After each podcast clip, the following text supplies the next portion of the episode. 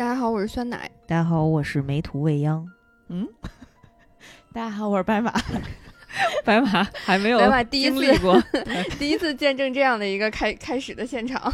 嗯，然后这是我们限定之条的新一期节目。嗯，然后恰逢昨天是元宵节，然后我们先给大家祝一下元宵节快乐吧。哎，嗯快乐快乐！嗯拜个晚年。嗯，然后那个真的是拜个晚年哈。嗯我们拜晚年的方式呢，就是梅图未央给准备了一个特别特别的拜年方式。对，在这个大喜的日子里，一定嗯要跟大家讲讲恐怖故事，给大家冲冲喜。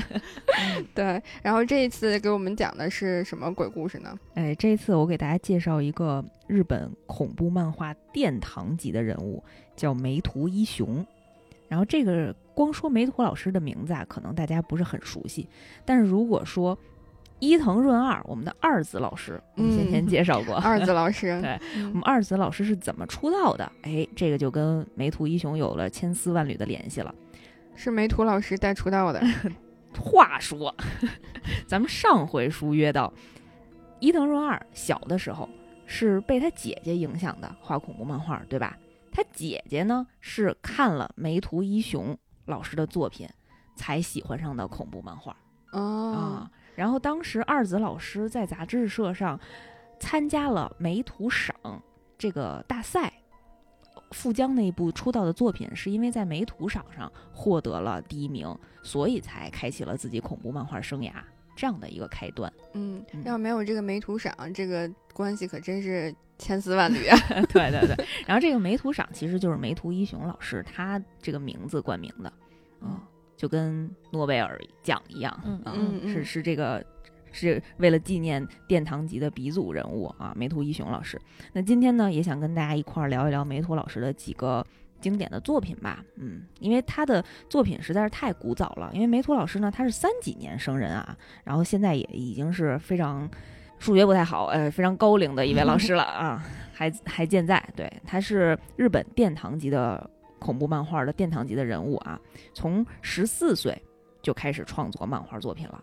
啊，然后一九五五年，在上个世纪五十年代呢，就开始发表自己的漫画作品，然后五六年呢，首次发表的恐怖题材作品《无底的小镇》，然后成名作，呃，有一些类似于像《漂流教室》《猫目小僧》，我不知道，嗯，听众朋友们有没有听说过啊这类的作品？然后当时的这个呃《漂流教室》也获得过第二十届小学馆漫画大赏，这样也是算比较殿堂级的奖项。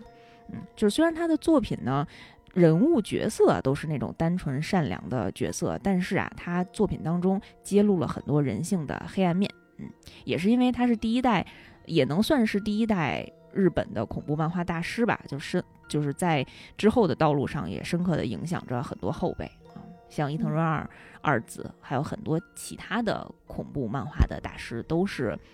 跟随着梅托老师的脚步，然后慢慢的开展着自己的创作生涯。嗯，给大家讲一个恐怖的故事，就是我刚才说了这么多话，然后一看 录音机才过了三分钟，太恐怖了。然后因为这个作品啊，产生的年代非常早，嗯，非常久远，所以现在呢，大家可能已经目睹过很多奇奇怪怪类型的故事啊，就见怪不怪了。但是在当年，梅图老师的故事真的是有那种嗯看恐怖电影的感觉，就是它的内容非常的满。就是它的分镜非常的饱满，然后故事呢也很完整。它是属于，嗯，我个人的理解就是留白没有那么的多，就是他会把所有的恐怖的直观的感受用他的画面表达出来，比如说那种惊讶的表情，还有呃环境描写里面那些特别瘆人的呃黑用黑黑白相间的这种感觉描述出来的那种恐惧。就阴影啊，然后内心当中的黑暗呀、然后虫子啊、怪物啊，然后整整的这些等等的这些东西，然后会用它的分镜和呃漫画语言来表达出来。那今天呢，就跟大家分享一下我非常喜欢的梅图老师的几个短篇的故事吧。嗯，其中有一个故事啊，哎，刚才我们说到梅图老师的作品呢，非常适合改编成电影，嗯，因为他的剧本很满。其中的这个短片叫《昆虫之家》。他曾经在二零一五年呀、是被《世界奇妙物语》呃改编过里面的一个短片。嗯，《世界奇妙物语》，因为我们的听众很多人都很喜欢啊，我不知道有多少人看过这个《昆虫之家》，可以先跟大家分享一下故事剧情。这个故事啊是开始在一个咖啡厅里，一男一女呢正在约会啊，这个男的看上去就是属于事业有成，嗯，像一个煤老板一样。这个女的呢，一看就是一个妙龄女郎，嗯，这两个人就在喝咖啡，就听到这两个人聊天啊，这女生说：“哎呀，我实在是太喜欢你了，我什么时候能跟你回家呀？”然后这男生就跟她说：“我先跟你坦白一件事儿，这挺这开头就吓人。我呀是已婚的。”然后那女生现场就拍桌子就急了，说：“咱俩都谈恋爱谈了俩月了，你现在告诉我你居然是已婚的，没有泼咖啡吗？嗯，你让我怎么想？”然后但是那男的就劝她说：“虽然我已婚，但我是爱你的，婚结了，控制住你的 你的批判的欲望。”对。然后这男的说：“我虽然已婚，但是我的老婆现在已经不是人了。”嗯，恐怖片进来了啊！全新的解释增加了。哎，对，然后这姑娘就特别诧异，什么叫不是人呢？然后男生说：“你跟我回家看看，你就知道了。”然后这个女生就一路非常忐忑的跟着他回家了。就这还真的跟着回家了啊！我也非常忐忑，我心说这得多可怕呀！嗯，两个人回到家一看呀，就是这个女生发现这个男生嚯住着一大别墅，哎，就跟着他进去了，也挺开心的。然后进去呢，这一开灯，吧唧，从天上掉下来一小蛇，哎，给姑娘吓一跳。那姑娘说：“你们家这个卫生环境好像有点不太好啊，旷野自然嗯，为什么有？怎么还有蛇呢？”这男生说：“你别害怕，这个蛇呢是我媳妇儿，我老婆养的宠物。”嚯，这心想这媳妇儿爱好还挺奇怪的。我以为是媳妇儿身上的某一块儿呢，我以为是媳妇儿呢，我不知道你后面还要接。然后这个呃男生呢就带着女生往二楼走，往屋子的深处去走。然后这个女生啊就在走的这个过程当中，越来越发现，哎，这个气温啊越来越冷，这个光线越来越暗。走着走着呢，然后突然发现这个楼道里啊有越来越多的蜘蛛网，然后就开始问这个男生：“你们这个这个这个家庭装饰还挺另类的啊，你们不请个保洁来打扫打扫吗？”然后这男生说：“这都是为了我老婆的爱好，我帮他刻意这么安排的。嗯，为什么呢？你先别着急。”然后这个男的，他老婆想开动物园儿。哎，这哎，你听着，何何止是想开动物园啊？然后这个男生呢，就一直把这个女孩子带到了他们家最深处的一个房间。一打开一看，就是这个房间俩阴森黑暗，然后布满了蜘蛛网。就是推开门，这个镜头没有照这个屋子里头，就只照了整个这个屋子的环境，就是布满了蜘蛛网。然后在侧面呢，摆放了一个他老婆的画像。这个画像里面就是一个，嗯，非常美丽、安详的女子的一个正脸的照片儿。而这个男生呢，就一直在对着这个画像，给这个新来的姑娘讲述，说我媳妇儿以前是一个非常温柔贤惠的女子，然后我把她娶回来之后呢，我后来发现她在我们家偷情，有一次跟一个男的鬼鬼祟祟的在家里做什么奇怪的事情的时候，正好我那天下班回来早。我就发现了，撞上了这一幕，所以我就把他关在了这个房间里。我不能让他走，我要让他付出代价。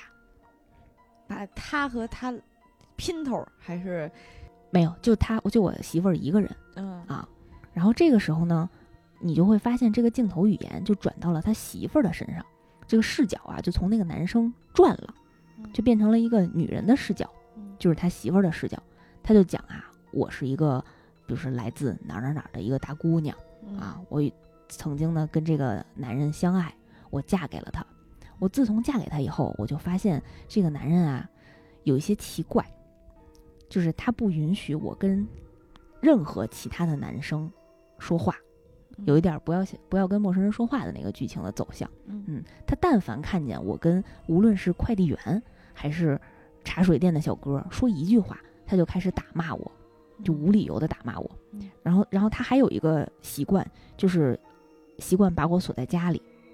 然后有一天，那天是我母亲的忌日，我本来是要给我母亲去上坟的。早上起来呢，看到了我本来刚要出家门，我发现我被锁在家里了，我就特别的生气，我就把我的弟弟叫来，我弟弟呢就把我们家门撬开了。我看见我弟弟之后呢，我就痛哭流涕，我就抱着他，然后。一个劲儿的跟他吐诉我的这个心酸的婚姻历程。就在我弟弟在我脸上给我擦泪的那瞬间嗯，我老公回家了，看见了这一幕，然后他拿起刀就冲我挥来。我当时非常害怕，我真的很担心他马上就要把我杀了，因为他的气势，从他的眼神当中，我就是看见了一个像杀人犯一样的眼神，所以我就拼命的跑，跑到了我们家里最深处的一个房间，然后我发现那个房间里的窗户也被锁上了，我老公就在身后，我非常害怕，我就想躲起来，我躲起来，我当时就想着，如果我变成了一只蝴蝶，他是不是就看不见我了？然后我发现我真的变成了一只蝴蝶，我就停留在了那间屋子的柜子上，我发现我老公看不见我，而且他还在自言自语地说：“为什么家里有一只蝴蝶？”我一动都不敢动。然后我就发现我老公走了，就离开了这间房间。我还是不敢动，因为我们家没有窗户，没有打开的窗户能让我飞出去。然后我就保持着蝴蝶的姿态，一直等了五个小时。我发现我老公还没有离开家。我那个时候非常非常的饿，我心想着，如果我能变成一个鼻涕虫，我是不是就能爬到厨房去找点吃的？于是我就变成了一条鼻涕虫。蝴蝶也能飞到厨房啊！没想太多，然后就固有固有固有，一直固有到厨房，然后从垃圾桶里捡了点东西吃。我后来一想，我也不能一直保持着鼻涕虫的姿态，我还要延续自己的生命。我就想，什么东西生命力特别旺盛？我就想到了蟑螂。我就想，如果我变成美好的东西吗？如果我变成了一只蟑螂，我是不是就能小心翼翼的在这个家里存活下去？于是我就变成了一只蟑螂。我这儿一定要跳一戏一下啊！当当时它变成蟑螂的一瞬间，我觉得这个恐怖片的恐怖力度对于我来说实在是 变成了一百分。爆表了，直接对。然后女主人公就变成了一个蟑螂，然后在家里大概就这样活了几个月的时间。嗯，后来他想，如果我变成一只蜘蛛，我是不是就不用自己主动去觅食？我的食物是不是就能主动靠过来？于是我就变成了一只蜘蛛。故事讲到这儿的时候，视角又换回了男主角的视角，就变成了男主角继续给那个小三儿，给那个新来的女人讲这个故事。他说：“于是我老婆就自认为自己是一只蜘蛛。比如你看，这个时候镜头就转移到了他的房间一直没有照到的那一侧，是一个正经的、真正人类的身身姿的一个女人，嗯。然后浑身被蜘蛛网缠绕着，就是嗯，像一个洋娃娃一样，就挂在家里，然后身上都是蜘蛛网、蜘蛛丝，嗯，然后那个男主人继续跟那个女孩讲，说我现在每天呢就要喂它，因为他认为自己是蜘蛛，他认为食物呢都是主动扑过来的，他没有办法主动进食，然后我为了让他的生命延续下去，所以我每天还要配合他，我要给他喂牛奶、喂面包。假装这些都是虫子的饲料，嗯，让它能够继续维持着生命的特嗯体征，然后活下去。然后那小姑娘就非常的诧异，说：“那你为什么不把她送去医院呀？你这样很病态呀。嗯”然后男主人说：“我不能允许她离开这个屋子，嗯，因为我还是挺爱她的。”这小姑娘这前后关系是啥？这小姑娘当场吓死。对小姑娘就懵了，说：“你耍我呀？闹了半天，你把我约约到这儿来，我是听你讲一段悲惨的爱情故事是怎么着？”然后那男生说：“不不不，但我也是爱你的。还是太别爱了，求求他了，别爱。”对，然后这这更夸张的是，这个男生就当着他媳妇儿的面儿，跟这个女女生开始亲热。嗯，说你不信，那咱俩现在就哎，我给你表现表现，我是多么的爱你。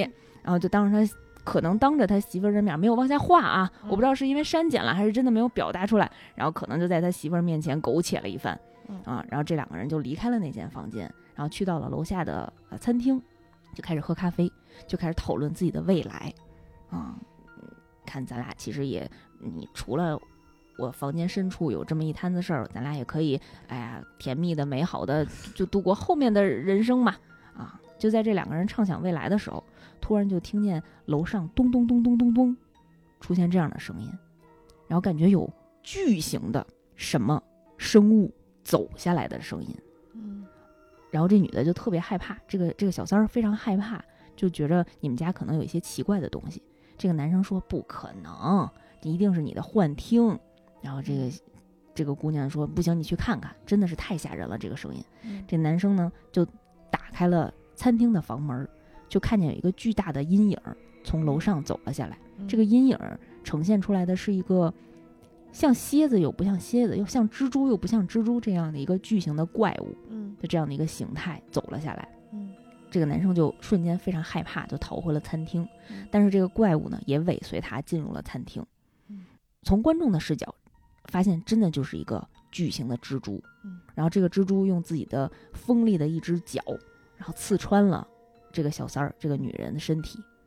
然后男主人非常的害怕，然后一直都在尖叫。嗯然后在他的尖叫声中嗯，从观众的视角上来看，就是这个巨型的怪物，这个蜘蛛逐渐变成了一个女人的身形，嗯变成了他老婆的样子。嗯然后后来警察就来了，然后警察发现这个家中死人了，但是没有查出来这个女这个死亡的这个女性是是具体是死具体的死因是什么嗯，然后也发现这个房子当中的这个男主人有点疯了，嘴中就是嘴里一直在喊着有虫子啊有虫子，嗯但是他们家没有任何虫子，没有任何蜘蛛丝嗯啊。然后女主人也特别安详和蔼的跟警察一直解释，我们家这个男主人可能精神有一点问题。嗯然后等警察走了之后，女主人端了一杯咖啡，嗯就跟自己的老公说：“喝咖啡吗？”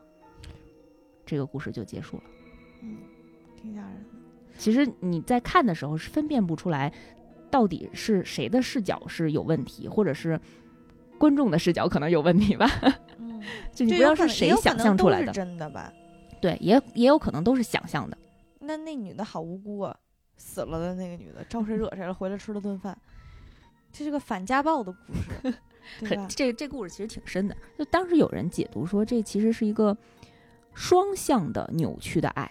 嗯嗯，就是这个男人非常爱他的老婆，但是不允许他老婆跟第三者、第跟另外的其他的男性说话，就是已经非常极端、非常畸形了，所以选择把他关了起来。嗯，然后这个女生其实这段我一定要说一下，这个不是爱，这个就是虐待。嗯，好，嗯继续。非常正，这个这个嗯三观非常正。嗯 然后这个女生其实，在内心深处也是非常爱她的老公，哦，嗯所以甚至甚至于是不是配合她老公的这个心态，把自己当成了一个昆虫。但是最开始是，最开始如果按照他俩的叙事时间线里面啊，是她觉得自己变成了个虫子，同时她老公也说哪儿来的蝴蝶，对，就是这两个相当于是时间线基本上是并行的。但是当时的那个视角是这个女性的视角，嗯。嗯，是她以为她老公说为什么家里有一只蝴蝶，嗯，所以也有可能是她老公在暗示她，或者说是在通过话术指导她，嗯，你现在该是个蝴蝶了。对，有可能被 PUA 了吧，被洗脑了。嗯。嗯，或者是在他呃非常恐惧的情况下，就是有一种就是对自己的心理暗示。嗯。啊、就像鸵鸟一样，嗯。看不见我，看不见我，变成蝴蝶；嗯。看不见我，看不见我，变成鼻涕虫。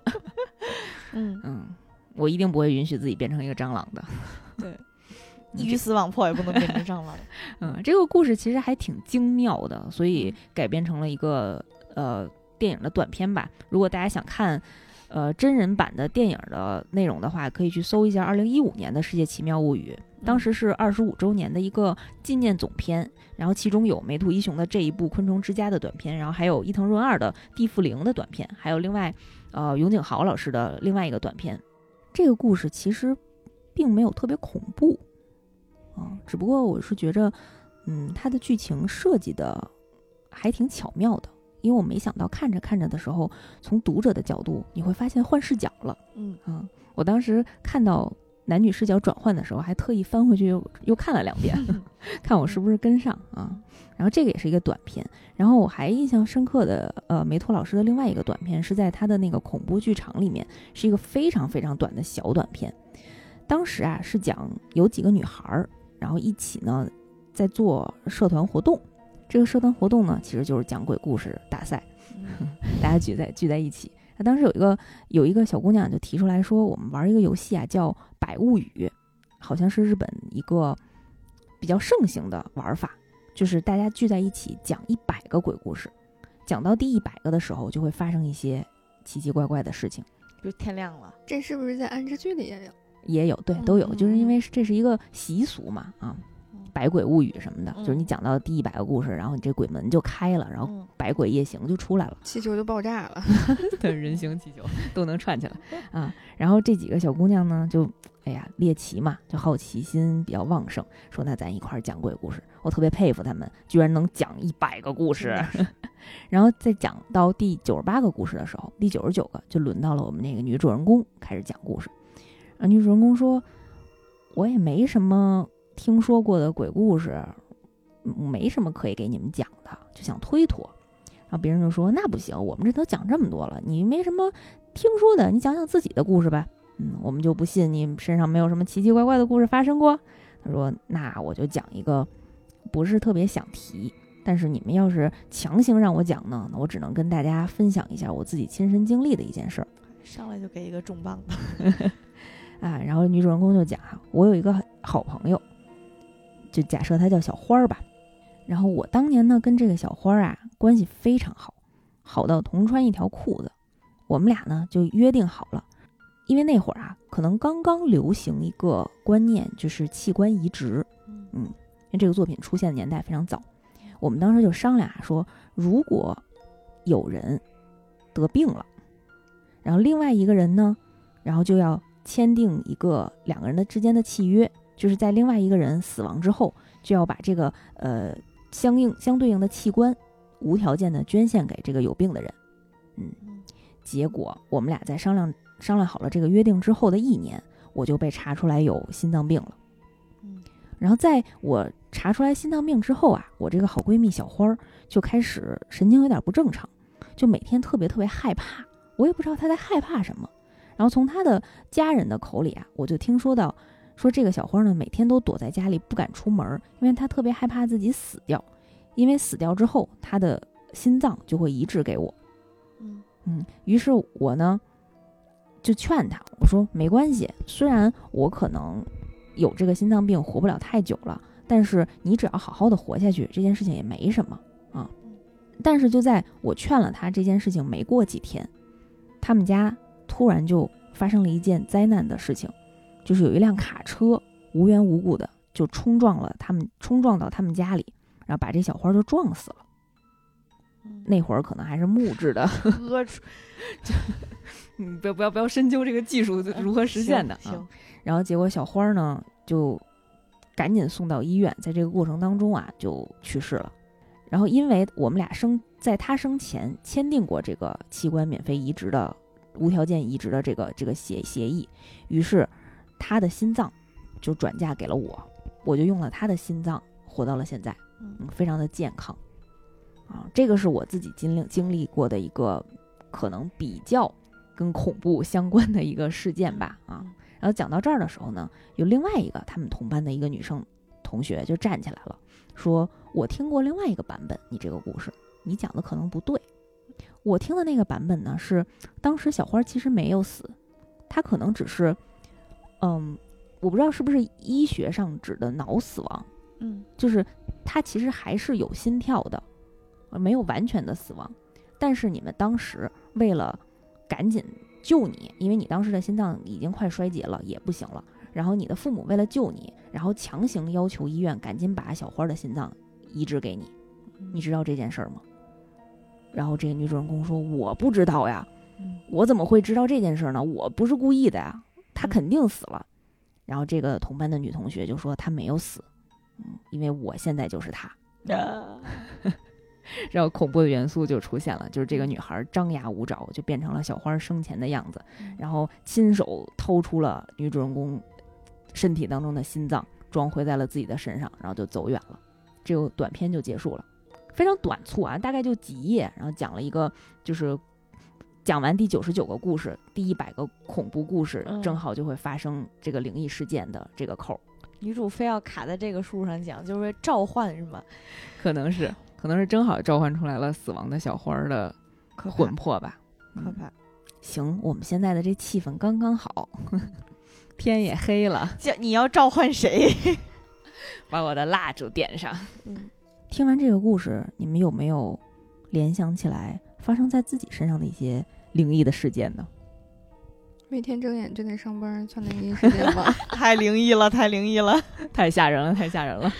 哎，你，就录这期节目之前，未央就一直跟我铺垫说那个一点都不恐怖啊，就就是因为太早了，就一点都不恐怖。我觉得这两个故事都挺恐怖的呀。嗯嗯，就是就是有那种，就是你听完之后觉得很害怕，然后很吓人，然后就一句话说不出来的那种恐怖，不是说他给你这种视觉感官上的这样的。嗯嗯，但是那个漫画的视觉感官会更恐怖一点儿。就是你你说第一个故事讲那个昆虫之家的时候，我就想闭着眼睛，后来就是我就想着可能家里都是虫子，就想到那个画面了。但我想，但是我闭上眼睛也没有用，我的耳朵是开着的。吓人。嗯嗯。然后我觉得对还挺恐怖的，然后但我自己个人好像活得比较怂，比较安全，我离 灵异事件还挺远的。主观把那么多反弹出去，嗯自己戴一对对对金钟罩是吧？对对对，有个保护罩。嗯，嗯，白马经历过什么？我没经历过，但是我有一个朋友，就是我有一个朋友事件。嗯，好，到我们无中生有的系列了。对对，我有一个，嗯，他给我讲过一个他自己经历的事儿，说是好像是放暑假回老家，大概是这么一个背景。嗯，他、哎你换一个，你别用你碧琪的声线讲这个故事，你用碧琪讲了以后，我就觉得我这回老家啦。我这个是已经被吓得中气不足的声音。对，然后，嗯、他住的那个地方是大概好像是十九层楼，细节可能有出入啊，但是大概随便听一下，就是一共是十几层楼。然后呢，他家是，他家应该是，嗯，不是不是特重要啊，就是，嗯，有一些认识的小朋友、小伙伴儿都在同一个同一个楼一块儿住，嗯。他说，其中有一个呢是一个小姐姐，长得很好看，老穿一条黄裙子，他印象挺深的，就是淡黄的长裙。蓬松的头发，淡黄的长裙的一个小姐姐，人也很和蔼，很温柔。然后那个小姐姐住在十七层，对，然后、嗯她比那个小姐姐高两层。嗯整个楼有十九层，嗯嗯，对然后他具体住几层好像没什么影响，我也不记得了啊。嗯嗯，他就说那天的场景是一个什么呢？说那会儿应该是，嗯，刚刚高考高考完，对，刚刚高考完。然后呢，那个时间节点是刚刚高考完那个时间节点，嗯，他们一起。呃，回就是也是暑假在家玩的时候，就约着自己同楼的几个小朋友啊、小伙伴儿啊，一起说下楼去别的地方玩儿。嗯，我那个朋友呢，他就是约了同楼的小姐小小朋友们一块下楼玩的时候，进了电梯，就看到小姐，他就看到小姐姐站在把角处，嗯，他就他还跟小姐姐就是摆了摆手，打个招呼，然后小姐姐跟他摆了摆手，嗯，同楼同电梯的除了他小姐姐，还有他的那个他他弟呀、什么的，另外两个小朋友，然后就一块坐到了楼梯，就是坐到了一楼嘛。他们也觉得，但是小姐姐没有下下电梯，他就觉得有点奇怪，就是下了电梯，因为大家一块儿往楼下走嘛，你你肯定是要是要下楼出去的，但是他们出去，小姐也没出去，然后就坐着电梯就就看电梯又上去了。那个他们就觉得也反正也挺奇怪，但是也没有也没有太当回事儿，就往楼外走，就走了没两步就听见砰一声，就楼外面传来的，就砰一声特别大。然后走到楼外面的时候，外面各种尖叫，就是嘈杂的声音，就跑成一团。他就一问，他就当时直觉就觉得不对，就是觉得这俩事儿有关系，嗯。然后过去问的时候，说有人跳楼了，十九楼跳的，说是那个穿黄裙子的小姐姐跳下来了，是这么一个情况。然后他就他就慌了，他就说不可能啊，他就跟自己的朋友就就说他刚才和咱们一块儿坐电梯下来呀、虽然他没出来，但是他又上去，但是时间也不够啊。他那其他小伙伴就说刚才电梯里没有人啊，然后我朋友就崩溃了，就是因为他确实看见了，而且他自己有一个习惯，就是因为那个他坐电梯一定要把脚，因为从安全常识上来讲，电梯速降的时候把脚是相对受伤比较小的位置。对，然后他说，我就因为看见他靠墙站着，我才没有靠墙站把脚的。他说他弟弟就就很奇怪说，我注意到你没有把脚站了，我还在想为什么，但是没有人其他人看到小姐姐，但是算时间差又很奇怪，就是如果黄裙的小姐姐是跳楼死的。假设电梯里那个不明生物是小鬼儿的话，在电梯那会儿她应该还没有死，嗯、因为时嗯间差对不上。就是你想电梯要升到十九层，他要回家推开窗户跳下楼，你总归是得有一段时间，不可能他们刚出电梯，电梯门合上往上走，他还没有回家，嗯，就是这个时间差对不上，所以就是他在他的世界观里，这件事情目前没有办法解释，唯一想到能合理的解释是跳楼不是他的真正死因，就是跳楼是一个抛尸现场，但是跳楼不是他的真正死因。我觉得已经没有办法拿常理来解释了，就是在推断它的时嗯间线呀，然后这个时间差呀之类的。对因为毕竟应该也是，照你这么说，咱们这个朋友应该也是二十多年前的事儿了吧？嗯，嗯，哦，这还挺吓人的。因为如果你知道这是一个真实发生的事情的话，这个恐怖系数简直是成了了乘了一万倍。那爆表了。你这个朋友在那个暑假后来过得还好吗？我这个朋友是个暴躁辣妹，所以我觉得应该还行。跟上一期聊的死侍的媳妇儿一样，是吧？真的是个暴躁辣妹。这要是我，我可能就吓死了。嗯，嗯太吓人了。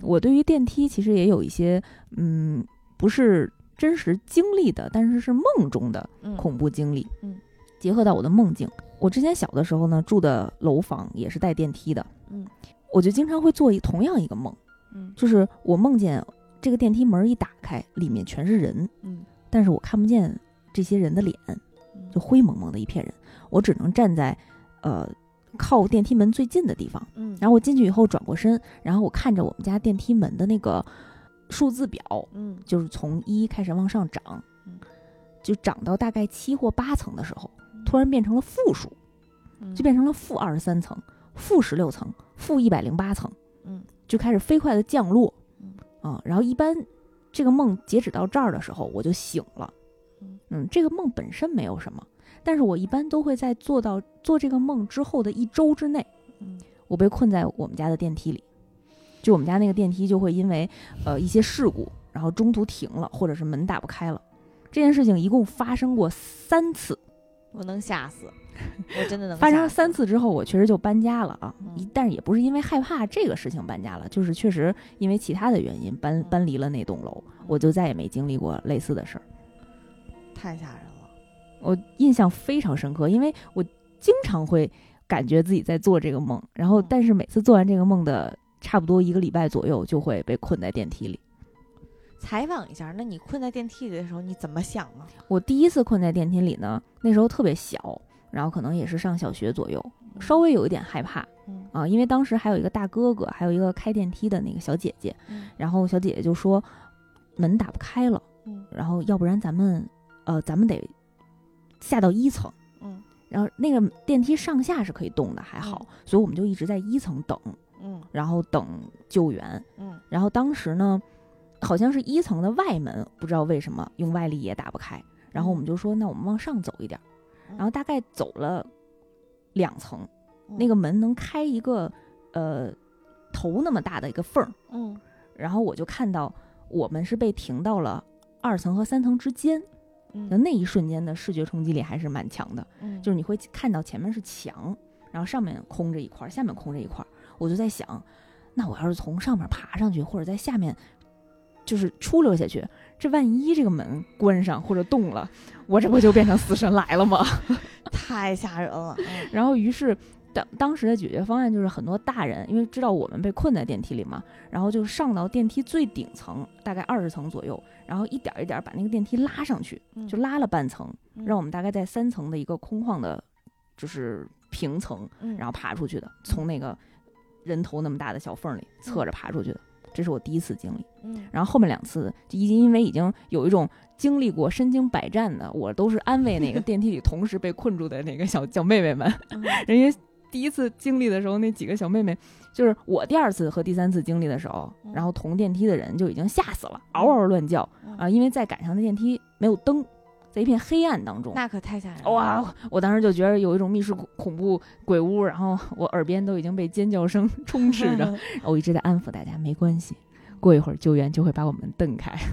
也我觉得有一个重要因素是你从来没有一次是你一个人困在里面。嗯，对我真的有一次还经历过，我跟另外一个老太太被嗯关在电梯里。我嗯当时最害怕的是这老太太抽过去，我一直在安慰她，我就是我真的一直在葫芦她，就是给她顺气嗯啊、因为待了五分钟，我明显的感觉到这老太太呼吸就已经开始沉重了，就她我不知道是因为幽闭恐惧，还是因为电梯里面空气不好，嗯就明显到她开始大喘气儿这也太吓人了。啊！我当时特别害怕，我一直在安抚他。嗯，啊，但是没过多久，大概半个小时的时间吧，然后我们就被救出来了。这还没过多久呢，不短了，你还想咋着呀？心态稳的一批，我跟你说，我前两天看了一个老的新闻，嗯嗯，就是不知道是在哪儿发生的一个事儿，就是说好像好也是那种不知道是电梯入户还是商商商用写字楼吧，就有一些地方他会把自己电梯面对电梯那面墙给封上，嗯还是给锁死，就是大概是个什么情况也不知道啊，可能是为了防止外来人员随便进，可能只保留其他的门了，就说是因为这么一个原因。嗯，然后呢，就有一个有一个不明真相的坐电梯的人，他可能摁错楼了，他摁到了那个被封死的那个楼层里去。他摁了之后，他也没注意，可能就准备推门出去，然后就在这一个瞬间，因为入户的这个门儿和电梯门儿中间是有空档的，哦，对，是有空档的。然后呢，他可能就从此就卡在了那儿。所谓从此是什么意思呢？因为他可能可能，比如说这个楼如果二十多层，然后有底下有明确标好了这个层它是封着的，嗯你不要从去这个层的人也不要从这儿走，所以意味着这个层在很长时间以后都不会有人来。嗯然后他等于就站在了那个门外就，就卡住了在那儿。然后这个新闻之所以被爆出来，是因为后来终于过了不知道有多久的时候，又有一个不明真相的倒霉蛋摁上了那个层，然后他一摁电梯门开门，就一个人直接倒了进来，一个太吓人了。对一个已经不知道是什么样子的一个东西就倒了进来，然后由此好像是推动了那个城市的，就是关于这种入户电梯的一个一个一个检查标准，就是一定要严防这种事情，千万不要再发生了，啊，这个危险系系数数太高了，太高了啊！他呼喊也没有人听到啊，真的是，太可怜了。因为离层太远了，嗯，嗯。以后都走楼梯吧。啊，真的是电梯确实是恐怖事件发生的，就是创作 创作源泉之一。那我那我没有什么灵异的事件，就也不算灵异，我就我一直不不把它理解成灵异，就是我觉得就是巧合，就是那个是我奶奶去世的时候，就是她查出来那个那个癌症晚期，然后一直状况就不是很好，然后大家都觉得就是可能时间确实不是很多了，然后但其实我那会儿还小嘛，然后也没有人跟我讲奶奶的情况什么的，然后我就。有一天早上起来上学，那会儿冬天，然后我本来之前戴的是一个粉色的围巾，嗯，然后那天早上起来不知道怎么想的，就不想戴了，然后就拿了一条黑色的围巾，然后就去上学了。然后等我刚出门，然后就是医院就来电话，就把我爸妈喊去了，说可能要不行了，要见最后一面。对，然后就是，但我一直都觉得，我不觉得这是个灵异的事件，我就觉得是 不知道，就就是个巧合。嗯嗯，但你刚刚讲完之后，我就觉得，然后我妈还问过我，你是做梦了吗？你你这怎么了？嗯就是怎么想就换了？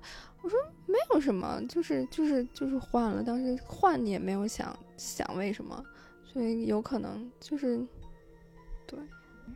作为一个胆子特别小的人，我我自己的一个体验就是，嗯，有的时候我自己在家做饭的时候，只要我一进厨房，小猫就拼命跟我叫，就拼命跟我叫，小猫不相信你。就有可能小猫 怕我把厨房点了。对，嗯，没事儿，我的原则就是遇上什么自己不知道、未知的生物，嗯你，就抱着，咱先谈谈。对对，你有什么诉求，咱们聊一下。对，嗯，咱咱没啥说说聊呢。嗯，我们我能帮你解决了什么吗？你有什么未完成的遗愿吗？对我们服务意识很好，给个好评。嗯，但是曾经有一个朋友也跟我说，说如果你在某种情况下看到了别人看不到的，或者听到了别人听不到的事情的时候，你一定不要试图跟他产生互动。嗯嗯，因为如果是在你的精神层面导致的这个因素出现的话，你不要跟他有任何的接触，因为他会反向的加深他在你这个精神世界里面的存在，你可能就陷进去了。嗯，我说，嗯，那我，嗯，但我怎么能知道我看到了别人没看到的，或者听到别人没听到？那可能就是后知后觉吧，嗯别人都发现不了的。我们的朋友介绍的方式是，你先观察一下，就如嗯果过了一段，就是首先你会觉得他出现在那儿有一点点不合理，嗯，然后呢，比如说这个场景只有年轻人来，突然出现了一个老头儿老太太，或者说你自己家里出现了一个人，这你总知道吧？嗯 对你先观察一下，如果它不属于这个场景的话，那十有八九是可能你精神层面召唤他出来的。对嗯，我亲身发生过另外一件事儿，嗯，这个你们俩应该知道啊，白马应该知道。嗯咱一块儿上班那会儿，嗯有一天晚上，嗯嗯，大概是凌晨过去了。凌晨四点多左右，嗯我就突然听见啊，我这睡觉的这房门门口嗯有稀稀碎碎的脚步声。是蟑螂吗？不是，是深圳的蟑螂吗？我当时呢就是那个女主人吗？转达了，嗯，我当时啊就以为那时候还跟我爸我妈住一块儿呢，我当时以为是我妈帮我关门儿，因为我那时候敞着门儿，然后我就还说了一句话，我说你干嘛呢？啊，我心我当时心想说你要关门就关，你要关完了赶紧走，就在我门口就老出声儿，影响我睡觉嗯。然后我是发出来这个询问之后，我就发现这个声音就渐行渐远了。我那时候就把眼睛睁开了，我就看见我面前的一个白墙映出来了一个影子。因为我们当时家里的布局啊，是我那个墙对对照的是阳台的窗户，所以月光可以把什么东西的影子打在我面前那那个那扇墙上。我真的只在柯南图书馆杀人事件里看到过这个手法。当时特别像柯南的那个画面，我当时看见我面前的这个白墙，就有一个像黑衣人一样的影子，咻咻咻咻咻咻，就缩小了。嗯我就一直在眨眼，我就想确认一下我是不是醒了，嗯这还是我在梦中吗？我为什么会看到了像黑衣人柯南出现的这一个这个场景？嗯然后就大概在我这个大脑高速运转的这十几秒的时候，然后我突然听见我妈的卧室出现了一声尖叫。嗯我这时候意识到，我们家真是来进来东西了。嗯我那时候还不确定进来什么了，嗯然后就咻的一下爬起来，然后就看见从我妈卧室里唰飞出去了一个黑影，就从我们家阳台就消失了。嗯你当时住一层对吧？我当时住一层，嗯我那个时候是人生当中第一次体会到什么叫害怕。就我一直觉着我我胆儿挺大的，没什么害怕的感觉。我当时是真的那种小说中描述的双腿住了铅是什么样的感觉，就是你特别想去看那个到底是发生什么，到底是怎么回事儿，但是你的腿一点儿都动不了。我当时的耳朵就听见从我的喉咙当中发出了野兽一般的嘶吼声，就是一直在喊，但是不是那种女生的尖叫，是那种嗷儿，是这样的低沉的喊声，完全控制不住的那种感觉，嗯就害真的是发自内心的害怕了。嗯然后就是后来就大家仔细看了一下，就把灯啊什么都打开了，然后就分析了一下，然后看了一下这个屋里的这个环境，然后才知道是进来小偷了嗯 啊。但我当时害怕的点，可能是因为看恐怖片看太多了，当时我没有办法分清这个 到底是真人还是怪物。嗯，如果能第一时间意识到可能是进来小偷了，就没有那么害怕。我我之前我在梦里老无数次的梦见过特别害怕的场景，然后自己叫不出来。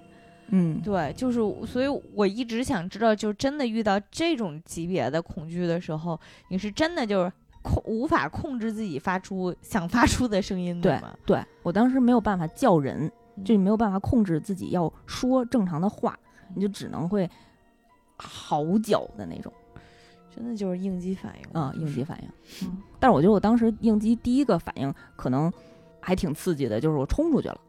嗯，你有你还是挺厉害的，真的是挺厉害的。得亏我这手边没有什么棒槌之类的，要不然嗯抽上棒槌我就冲出去了。我我姐也特别胆儿小，我姐害怕的，所以她的方式是她在家里，以前她是那个枕头边上放菜刀，哎呦，这对难道这这不怕割着自己吗？这是 自己吓自己吧？对，然后是后来她就买了一个嗯、小电锯，哎呦，这 搁着自己的力度更大了。对，然后就就放放在也是放在一边了，他自己一个人住吗？对，然嗯后，嗯、但是我后来也也看到有有有有讨论嘛，因为之之前有一段时间可能恶性事件比较多的时候，大家都在讨论家里放什么比较防身比较安全。嗯，嗯，他们就是，当然也有人说电锯这个会不会搁着自己，然后当然有人说你还真指望用它是怎么着？这个东西的意义就是它在你手边儿，你就知道如果真的遇到什么危险的话，你这边噌噌噌就会有那种非常带感的声音出现，到时候这个东西就是壮胆用的。哎，但是你刚才说到那个跟鬼讲道理那个事儿，我就想起来，就在我如此胆小的生活当中，唯一对我有比较有安慰的就是，你知道《灵异第六感》那个电影吗？他那个其实主旨不就是小男孩能能见鬼吗？然后不断的他在他生活当中不断的见鬼，然后他后来解决方案就是跟跟鬼聊他们的需求，然后他给他们解决需求。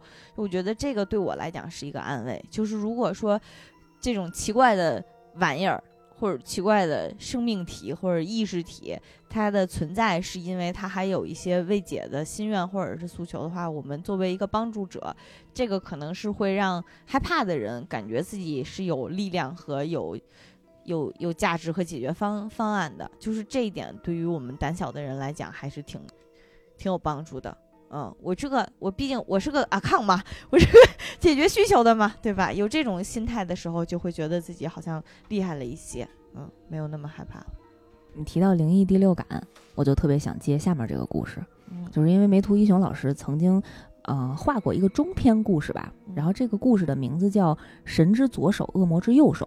它这个设定跟灵异第六感有点像，就是他讲的主人公是一个小男孩儿，嗯他确实每一次在自己做梦的时候，可以跟呃一些经历着恐怖事件的主人公进行共情，嗯，就他会带入到那个主主人公自己的身体意识里，以为是自己正在经历的这个悲惨的事情，嗯。然后他就可以从第三方的角度，然后去通过环境来去判断这这件事情发生在哪儿，发生的人是谁，然后接下来他可能会发生什么悲惨的事情，然后提前去做出来一些准备啊，就是这么一个中篇的故事。然后这个小男孩呢，嗯，也通过自己的这个奇怪的设定，然后也帮助了一些人，救了一些人。我记得印象非常深刻的是，里面有一个，呃，有一个篇章啊，这个短篇叫《洋娃娃》。这个故事主人公是小男孩啊，叫想，想念的想。这个故事呢，一开始啊是讲有一个小姑娘走在一个昏暗的街道上，这个街道空无一人。突然，她在路边呢发现了一个洋娃娃，特别好看，然后她就把那洋娃娃捡起来，然后心想说：“哎，这么漂亮的洋娃娃为什么会被扔在路边呢？”然后这个时候，她就给这个洋娃娃掸了掸，然后给拾掇的特别干净，然后就准备把它带回家。然后走到这个道路的尽头的时候，然后突然从他的背后伸出来了一个钩子，就从他的下颚直接勾起来，穿过了他的天灵盖儿，把他吊起来了。嗯这个故事的第一幕就结束了。我以为你要说这个故事就结束了呢。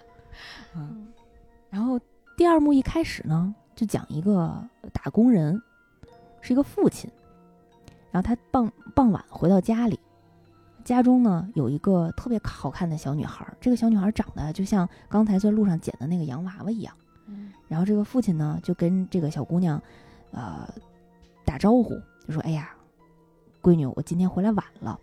为什么回来晚呢？就是我在下班之后啊，然后给你带回来了爸爸最新创作的绘本，嗯啊，给你讲这个绘本的故事吧。”然后这小姑娘特别开心，说：“又有新故事听了，爸爸快给我讲。”然后这个爸爸呢就给她讲了，有一个小女孩儿走在路上，捡到了一个洋娃娃。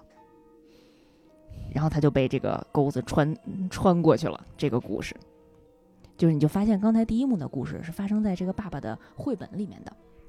但是他为什么要把这种故事讲给孩子呢？嗯，对，特别神奇，特别嗯奇怪。然后这个躺在床上的小姑娘其实内心也是害怕的，嗯然后但是又不愿意打击爸爸的这个创作的欲望，啊，还鼓励爸爸说：“这爸爸的故事好吸引人啊！啊，为什么这么跌宕起伏呢？爸爸真是一个有才华的人。做小孩太难了。这个这个 不要给小孩这么大压力，行不行？然后爸爸仿佛受到了鼓舞，然后也说：“那爸爸以后会给你创作出更好玩、更有趣的故事。可别了，我我要是这闺女，我就劝爸爸戒了吧，这辈子不要再踏足讲故事这个领域了。”嗯，然后小姑娘就确实很也有点害怕，然后跟爸爸说：“那爸爸，我先睡了。”那爸爸说：“行。”然后小姑娘就睡了。然后我们后来才发现啊，这个姑娘她是腿脚不太好，就可能天生的这个就是不能行走啊，有一种什么样的怪病，然后一直得躺在床上。然后这故事呢就进入了第三幕，第三幕呢就是讲啊，有一个班里的同学去春游，大概四五个人一起到一个呃小树林里，然后他们彼此之间呢就相互比拼着，说谁能抓到更。更多的虫子，哎，谁能捡着呃更新鲜的果子？嗯啊，就是嘻嘻哈哈的进到了丛林的深处。嗯，这个时候啊，他们其中有一个人发现丛林深处有一个小木屋，写着“糖果之屋”。哎，另外一个人就说：“哎，这个难道是童话镇里面的那个糖果屋吗？里面难道有老妖婆？”啊，然后他们就觉着：“哎，你这个人想多了，嗯，特别奇怪的，咱们去探探究竟。”然后其中一个小男孩呢，就把糖果屋。门一推开，嗯，发现桌子上琳琅满目啊，摆摆了好多好多的糖果，啊，什么杯子蛋糕啊，啊，起司蛋糕啊，糖果蛋糕啊，等等，是不是想吃蛋糕了？然后就在这个小男孩要冲到这个桌子前面要吃蛋糕的时候，在他的脖梗那个位置，突然横着一把斧头，你不知道怎么就寸劲儿。嗯，就他在往前扑的那一瞬间，就绊了一下，然后直接头就卡着那个斧子的那个位置，哎，这么巧呢？就特别巧的 头就掉了。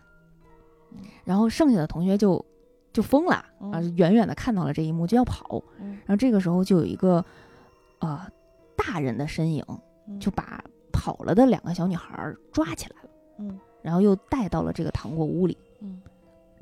这个时候看不见那个大人的上半身，只能看见他大概胸部以下的这个位置。嗯，然后他就逼迫着这两个被抓过来的小女孩吃蛋糕。我以为是听他讲故事呢。啊，就是疯狂的吃蛋糕，然后吃到这两个小姑娘都已经吐了。嗯，不行，你把呕吐物继续吃下去。不能给块新的吗？有点恶心啊，这故事。然后一直吃到这个。这个姑娘，这俩姑娘边吐边吃，边吃边吐，哎呦，我实在是吃不下去了。这个怪人就把这两个小姑娘开膛破肚了。不能直接开膛吧？前面这个过程是为什么？是为他开心吧？可能是创作的素材吧。啊，第三篇的故事，第三章的故事结束了。那第四章的故事呢？又是这爸爸回来了。开始带着满满的创作欲回来了，哎，给这小姑娘开始讲，爸爸又创作了一个新故事。只不过呢，这个故事爸爸没画完，嗯，我打算明天再给你讲。我先去地下室，好好把这个故事画一画。那小姑娘说：“行，那爸爸明天见。我今天就不听故事了。”第二天，爸爸呢早上要上班，就早早的走了。然后小姑娘心想啊，爸爸，哎呀，提前去看看。对，这爸爸太粗心大意了，早上起来走也没给我准备早餐。我还挺饿的，然后因为小姑娘不是腿不好吗？然后她就费尽千辛万苦，自己爬下了那个床，爬到了冰箱门口，把冰箱门一打开，吓坏了，看见了小姑娘，看见了两个小姑娘的头，眼珠子直愣愣的盯着她，然后她就着实的吓坏了，啊！然后这个时候突然有人敲门，给小姑娘吓一跳，然后门外呢就有人喊说：“我们是哪哪教育委员会。”来家访的，嗯啊，因为有邻居举报啊，说你们家里头可能有小孩儿，但是没有去上学啊，就等等这方面的原因。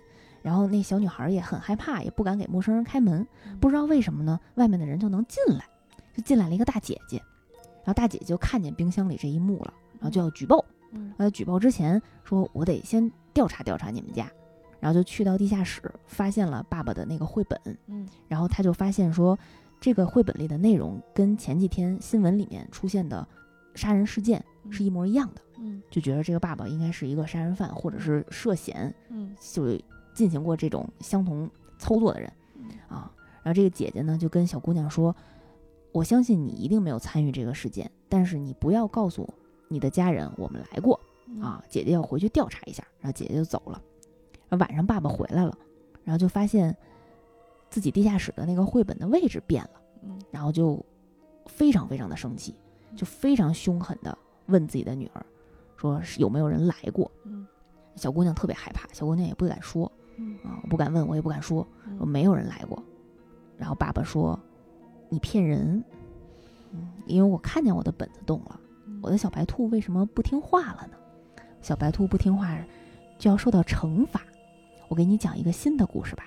曾经有一个小白兔，非常的惹人喜爱，但是有一天，它被一个巫女所蛊惑了，它开始骗自己的家人，于是他的家人呢就决定把小兔子吃掉。说到这儿的时候，他爸爸就把那个小姑娘拎了起来，把她放到了案板上，点起了旁边的锅。故事讲到这儿的时候，我们的这个男主人公想终于出现了。哦，还有个男主人公呢。